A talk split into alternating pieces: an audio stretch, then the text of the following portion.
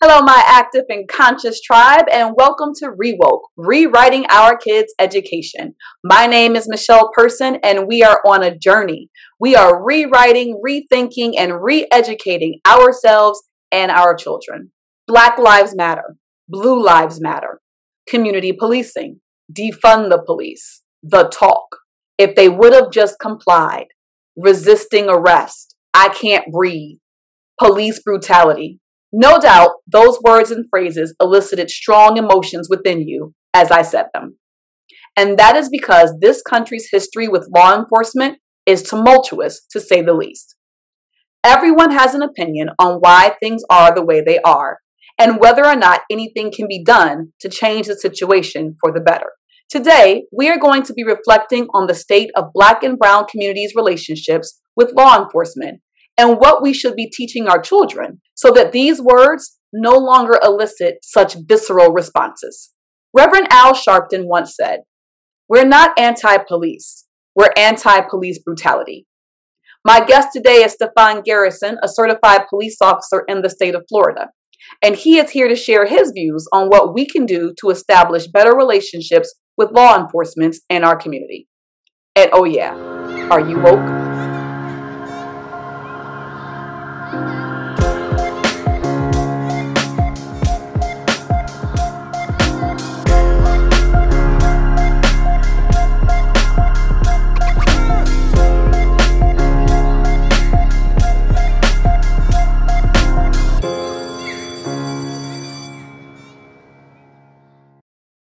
Breonna Taylor, Mike Brown, Tamir Rice. What do these names have in common? Well, there's a bunch of things actually. They were all young, they were all loved by their families, and they all had incidents with police that led to their untimely death.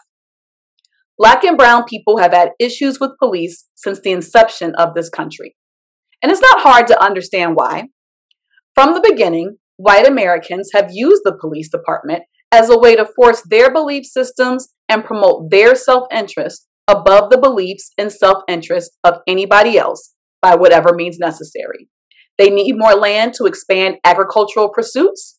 They took it. Natives fight back. They kill them. They need people to work the newly acquired land. They steal them. Those people fight back. They terrorize them. All of those things were backed by law enforcement every step of the way. But instead of acknowledging this very traumatic and horrific past, our country often pretends it didn't happen and expects Black and Brown communities to embrace law enforcement officers based on the merits of what they do now instead of what we have actively seen them do in the past. Unfortunately, a lot of what they do now is just as traumatic as what they have done in the past. Are all law enforcement officers bad? Of course not. Do brown and black communities trust law enforcement agencies? Of course not. But like it or not, police officers are necessary to a civilized society. So the real question is how do we break those generations of trauma and create a relationship of respect and security for both parties? How do we begin to cultivate that with our children? Our guest today has some ideas on how we might begin that process. Stefan Garrison, thank you so much for joining us today. Welcome to the show. Hi, thank you so much for for having me. It's it's an honor to to be able on your show with your titles and everything. When you messaged me, I was like, oh, this is this is a blessing. Like this is, this is like one of the gods like just coming. I'm gonna I'm gonna talk to you for a little bit. Yeah, that'd be awesome. So, well, so you know, we're talking about um, um, policing, uh, the history of it in our communities, and how we can um, better equip our kids. What should we be telling them? Um, and before we get into all that heavy stuff, the history of why things are the way they are, the conversations we need to be having with our kids, can you tell our listeners, give them a little bit of a background about why you are the person that we need to be listening to about this topic? What is your what's your background? Um, so my background, I, I grew up in Chicago. Um, I didn't have a lot of money, have a lot of money whatsoever. Um, and I've always wanted to become a police officer um, just because I wanted to see the other side. I always saw the civilian side of it um, or like our side of it where, you know, the cops are always killing and this. And I was like, all right, I need to go into that side and see if it's actually the same way. Um, so that's what I did. So um, I'm a certified police officer down here in the state of Florida. Um, I worked for an agency called Casselberry, um, and for over a year. Um, and now I, I mean, I'm young, I'm still new to it, but I'm learning so many different things. But I'm also bringing a different aspect to the agency as well. Like, you know, we need to have a different output on it. Mm-hmm. Um, of how we see individual people, specifically how we see African American descent people. Mm-hmm. Um, to you know, to one to one person walking on the street, um, and someone wanting to pull them over versus just okay, well, he's just normal. Why can't he just walk on the street? Why why is it always a um, a bias against other or primarily just us? Mm-hmm. Mm-hmm. Well, I mean, that actually leads into my my next question. So you've been doing this work for a year. Um, you wanted to see the other side. You've had a chance to peek behind the mirror. Um, I tell people all the time that's why I do this show because I've had a chance. I know what's on the other side of the mirror in education, and I'm trying to lift that veil so people can see what what I've seen. So, and there are a lot of misconceptions. You know, one of the ones I talk about all the time is that the, there's a common misconception that principals have like all this power. We have none, and so um, you know that that's a common misconception that I just wanted to spell right off the bat. What are some misconceptions that uh, that in your year, your first year on the job, that you learned that people have are just not true? Um, misconceptions about officers.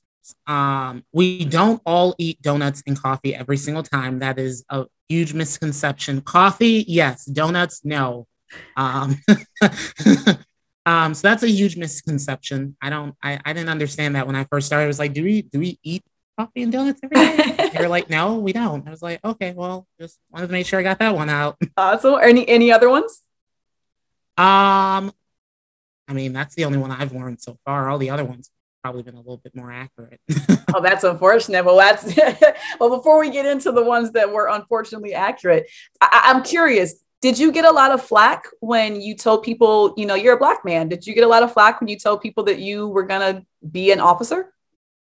Um, not really. No, like my mom, my mom was very nervous. Um, she was like, Are you sure you want to do this? Um, and I was like, Yeah, I want to do it. You know, it's something that I've been wanting to pursue for a while. Um, friends have been very supportive. I think the only flack I've been getting back is actually from the community itself. Um, mm. because some see you as almost as like a traitor.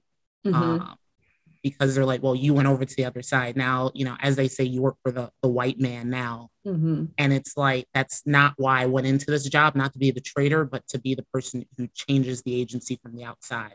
To mm-hmm. have that different aspect of, okay, now we have a, a young black male in our agency who can help us with some of the difficulty, some of the difficulties that we've had with um, diverse communities, mm-hmm. in a sense. Um, so that's pretty much who I've been getting the flat from. Um, more most of the older generation, so like grandmother generation, they have been supportive. So um, you know, they'll thank you for your service. But it's toward the younger generation where you have that negative connotation. Mm-hmm. Um, that's where you're not getting that support. That's when you know they're still disrespecting you. They're still calling you a traitor and all these other names where you're like, I'm just trying to help you out, not mm. trying to well, let's talk about that because obviously there are some there are some real reasons behind why they view the police like that. I mentioned some of the names in my in my intro: um, Breonna Taylor, Tamir Rice, um, Mike Brown. Like all of these are young people who the, the young people who are calling you these names have watched these other young people um, be unfortunately murdered at the hands of police um, mm-hmm. you know, in their in their city, in their different cities and around them. So their frame of reference um, is unfortunately not extremely positive. So um, obviously, we know there are issues there, and um, so my I guess my question to you is: um, now that you're on the other side, what do you see as the biggest issue that keeps us from being able to not necessarily, I guess, move past is the wrong verbiage because I don't want to say we need to move past these issues because we i think we first need to acknowledge them. So i guess maybe my question i'm changing my question.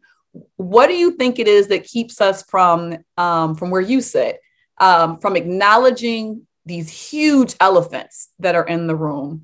And um, what can we do to try to rectify and address some of these huge elephants in the room so that so that the young people who are the people who are you know giving you the most flack you know start to change their their view of the police department And then I have another follow up question, which is whose responsibility is it? Is it the people who are giving you the flack or is it the police department's responsibility? So that's a mouthful. I'm going to let you talk now.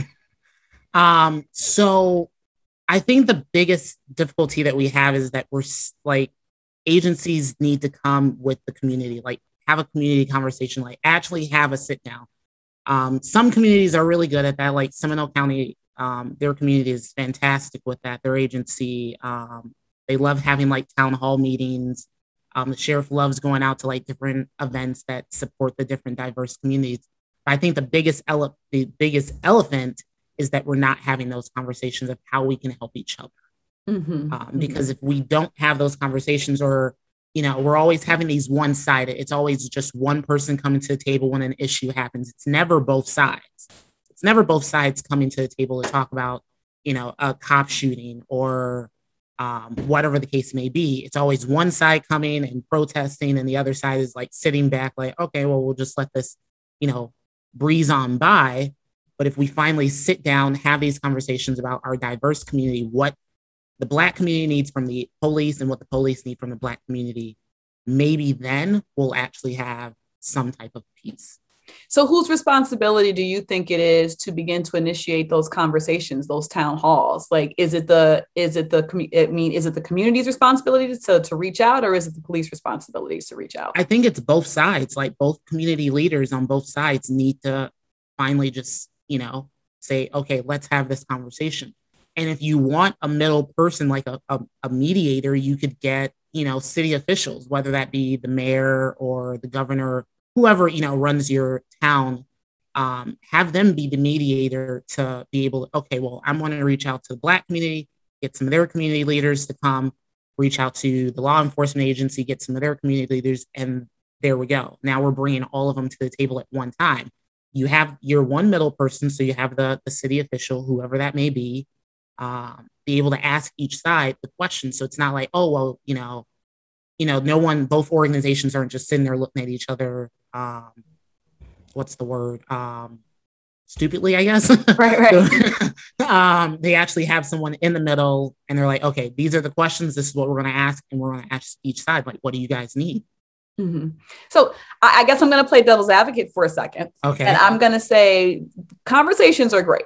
You know, um, mm-hmm. we know that historically there have been many, many conversations over the years about, you know, what, you know, oh yeah, we promise we'll do this, we promise we'll do that. And and to that, I think a lot of people listening will be like, yeah, but I still ain't got my 40 acres and my mule. So, you know, I mean, like I we can listen all day, but you know, I, you know, how do what do we do or how do we, you know, address the fact that one, we can have conversations but there are policies and procedures that are ingrained and or are regulation and or law that disproportionately affect black and brown communities. So when you're having that conversation how do you address those very heavy topics?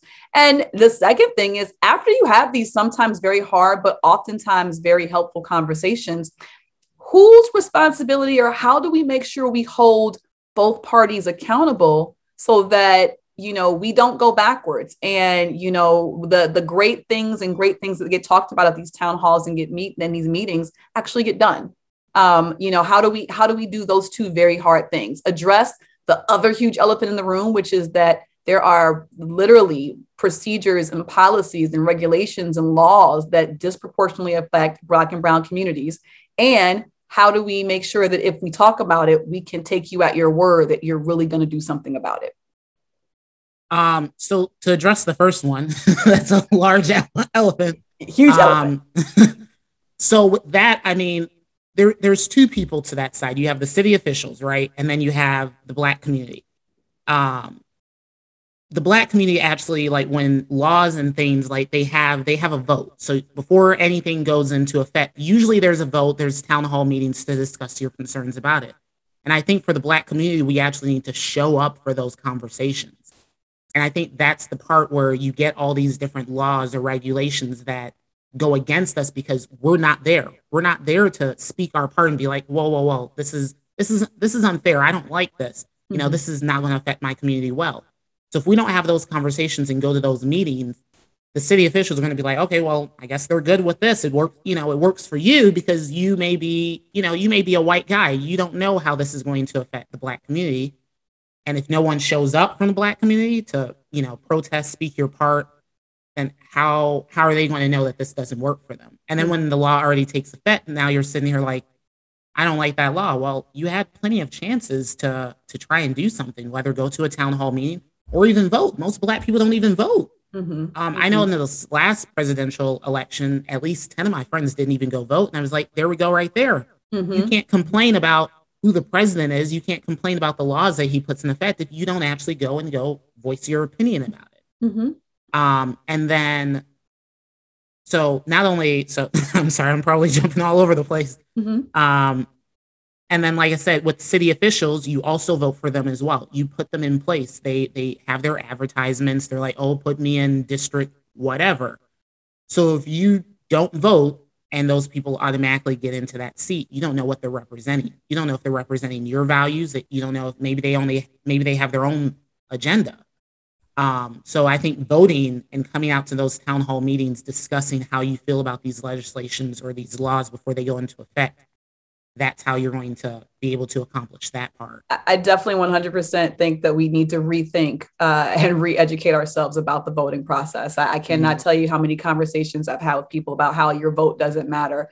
Um, and for me, um, I think that the the I learned in the last administration when I was in uh, actually in a school and it wasn't even the president that was negatively affecting me it was the people that he appointed that are not mm-hmm. elected, but because we voted him in, he appointed, um, and I go on this tangent all the time, Betsy DeVos, who was oh Secretary God, of Education. Secretary of Education. She and, and, but but because that's who got in, they have you know, but but people people didn't understand that um, mm-hmm. it, it and then so when people were saying um, you know why does it matter like why do i need to vote in this next election oh it matters because the people that he appoints make decisions that directly and I mean, every day impacted the job that I was trying to do. Um, but you know, you have those people say, "Oh, it doesn't matter." It it totally matters, and not even just at the federal level. It matters. It matters actually more at the local level um, to make sure that you're because that's where a lot of these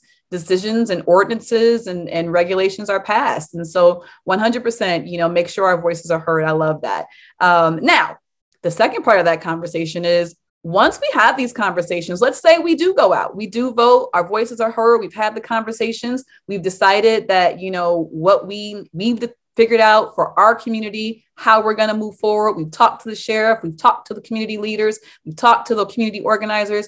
How do we hold everybody accountable to make sure the work that we talked about gets done? Um, follow up. Follow up is is a huge thing. Following up with your city officials, um, emailing, calling, um, or you know, getting involved yourself. Go out there and find different volunteer jobs that you can do that maybe pushes your agenda in the right direction. Um, because if you're not following up, if you're not volunteering, if you're not looking for different types of opportunities, then and you're just sitting back, you're like, all right, well, well, I'll just let them do it. But then you're not doing your part, then it's kind of like, okay, we're not we're not moving forward whatsoever. Mm-hmm. mm-hmm. Um, so you have to hold them, you know, accountable um, and then something that I, I love when most when politicians um, when their reelection is coming up, they love to try and do everything that they said they were going to do really quick. And it's like, no, no, no, no. You had two years to do this and you didn't do it. Nah, I think your time is up. Mm-hmm. So, you know, telling the people who you elect, hey, your reelection is coming up. You want these people to vote for you, you need to start making headway. Because mm-hmm. I can I can make sure that my side, the African American Black community, they don't vote for you. You mm-hmm. need them. You need their support to back you up. You ain't got their support, you're not getting reelected. So I think you, that, yeah, and that I think that it goes back to the vote. The the vote is how we hold them accountable. We organize and we make them understand that if they don't make good on the promises, then mm-hmm. we, we, will find somebody else who will. It's a long process. I mean, it's not yes. it's not a short fix, and it's not for the faint of heart. But I mean, it it is a pro. It's the only process that we have right now. So I feel like we have to make that work. Um, so I guess the next part is we like we I just mentioned it's a long process, so it, it's going to take some time. So in between then, between so the reality is we have to live in the world as it is um, until we can see that change. So for so being that that is our reality, that it, things aren't changed yet. Many Black and Brown families have to have um, conversations, the talk with their boys and, and and even their girls about how to interact with law enforcement um, in order for them to come home safe. Um, as an officer, um, someone who has worked in the system, what things do you wish parents were saying to their children when they're giving them that talk? Um, one thing I always tell people is that that officer is a human person as well. Forget the badge, forget the gun. Think of that person as your neighbor, right? So think of that. So that officer is a father, a brother, a son, what have you. Your interactions, because they want at the end of the day, they that that's our goal too. We want to go home. I the same. I walked out of my front door. I want to walk right back in at the end of the day. Um, and I think having those conversations with our black and brown children is that just, I mean, just do everything possible that you can to not make, I don't, I don't even know. Like, like it's, it's one of those like, like, how do you interact with law enforcement? Just treat them like a normal human being, just how they are. They tell you to do something, just, just do it. You can always get a lawyer, you know, if you feel like your um, constitutional rights are, are violated um, you always have that option as well. So just do what you can. Not, I don't want to say do what you can to make it out alive, but just do everything that you can to not make that. Uh, I don't. I, am like it's hard, right? It's hard. It's like hard. you know, it's it's hard. I, I get it. Like you want you want to make sure that, and and I and I, I can only imagine um, as an educator, obviously, you know, teachers get bashed all the time. You know yeah. test scores are horrible. People aren't teaching you know um you know and, and and, you don't you you don't care about kids. You guys are just in it for the for the the early dismissals and the and the and the summers off. And it's like no we we actually are human too. And um and when we are working with your children we are trying to do what's best but we because we are people we also in our mind have the experiences that come with the 20 years in the classroom. So, for example, I sometimes might sit in a meeting and have to check myself because I know that my experience tells me if a kid is presenting with unable to sit in their seat, if a kid is presenting with um, you know um, you know constantly blurting things out constantly uh, forgetting to turn in their homework you know I, i've been through enough of these cases and conversations to know in my mind that kid has adhd and and, and i will 100% say and, and that will and if, and if my mind has already decided that that's what that kid has i'm going to approach the problem or uh, you know the situation differently. Um, i might be recommending sit down with the counselor. I might be recommending medication. I might be doing all of these things. Um, and the parent you know who's who's this is their first interaction with you know an administrator the school the teacher on this level they might get offended. You know like how are you automatically characterizing my child as having this thing when we've not checked out this this this this and this? Um, and therefore how are you treating them like this this this this and this? And i and, and i have to understand that i get that.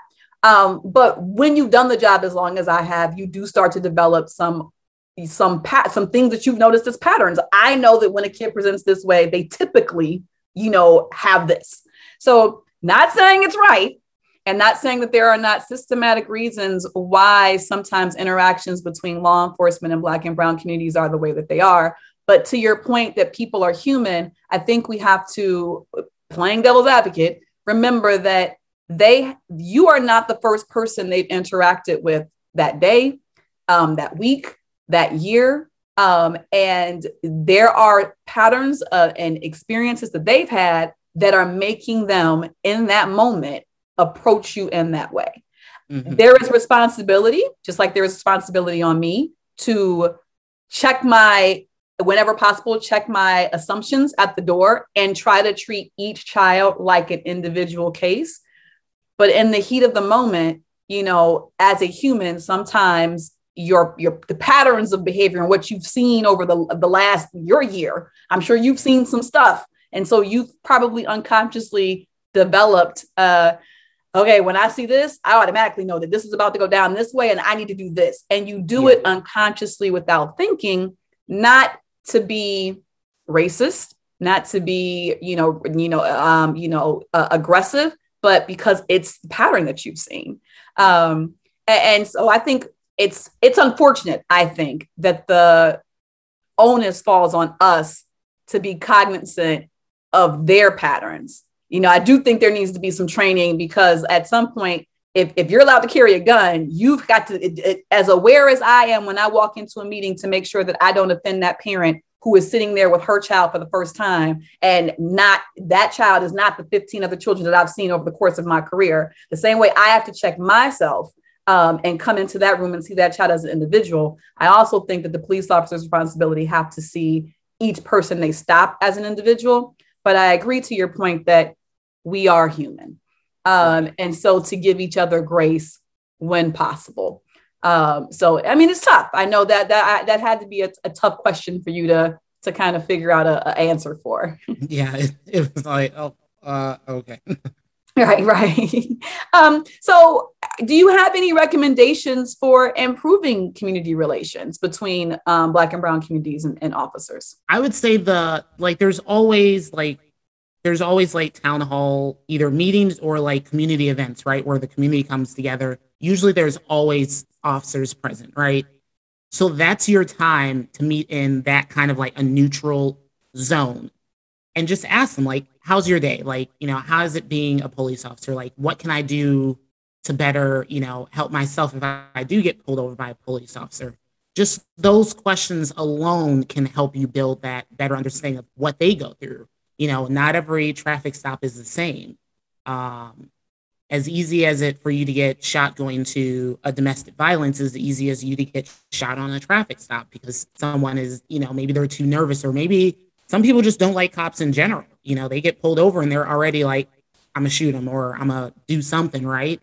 So meeting those neutral zones, ask those questions. Um, it's always good for someone to be like, hey, look, I honor your service, but explain this to me you know. Mm-hmm. Um, so then that way, like I said, you're in a neutral zone. No one, it's not like you're getting pulled over. It's not like they're coming to your house, but meet in those nice neutral zones and ask them, ask and them ask those questions question. that you want to answer, and they'll answer you. You know, it's not, or if they don't know it, maybe they'll find someone who does know the answer. But at least you're having that conversation, um, and it goes the same way. You know, instead of you know, let's say I, I would I would even say the same thing about even like for an officer. Like, let's say that you see a birthday party in a public park, right? Go over there, you know, talk to them. Like, or you see that you see, you know, sometimes you always have the senior citizens who sit on the same block, drink coffee at the same time.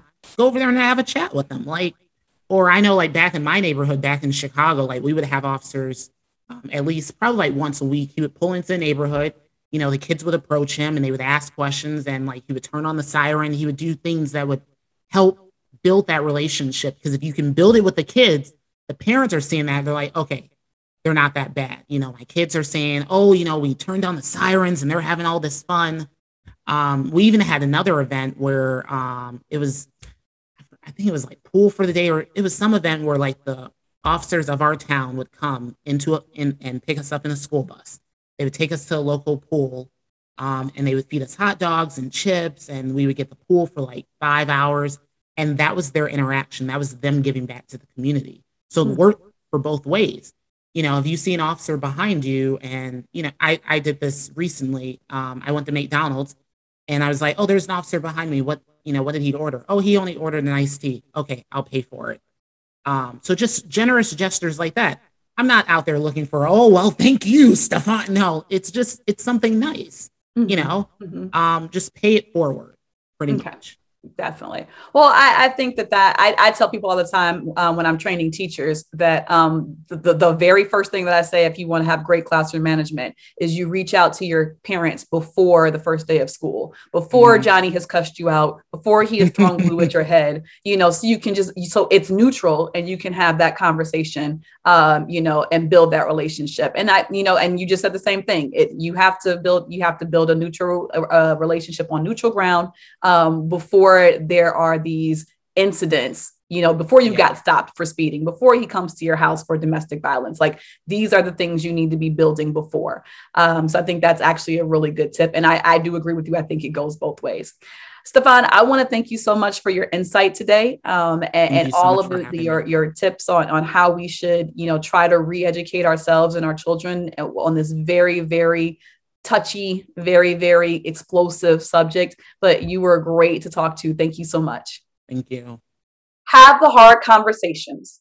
Meet in neutral spaces to build relationships and vote. Thank you again to my guest, Stefan Garrison, for speaking with us today, and thank you for listening. Show notes and resources to the things we discussed are available on our website at www.justlikemepresents.com.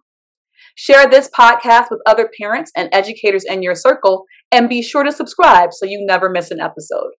And if you liked what you heard, leave us a review. Reviews help others discover our show and begin their own woke journeys. Have a great week, and remember if our children can see it, they can achieve it.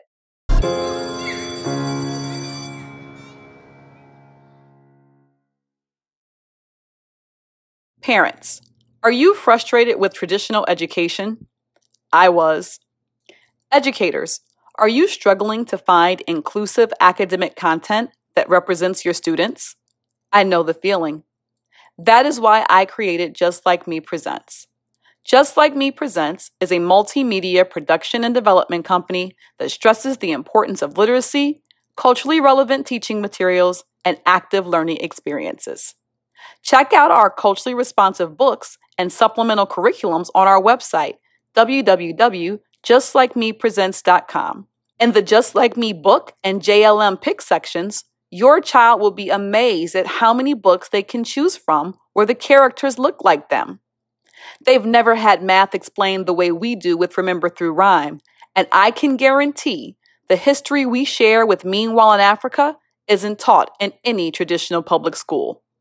Let us help you get the tools you need to rewrite your child's education and set them on a path to success. If you have a child in kindergarten through fifth grade, trust me, you'll want to check us out. Our programs help students develop a strong sense of self, affirm their identities, and encourage critical thinking and entrepreneurial skills. Head on over to the website now at www.justlikemepresents.com and help empower your child to become the best version of themselves. And remember, if our children can see it, they can achieve it.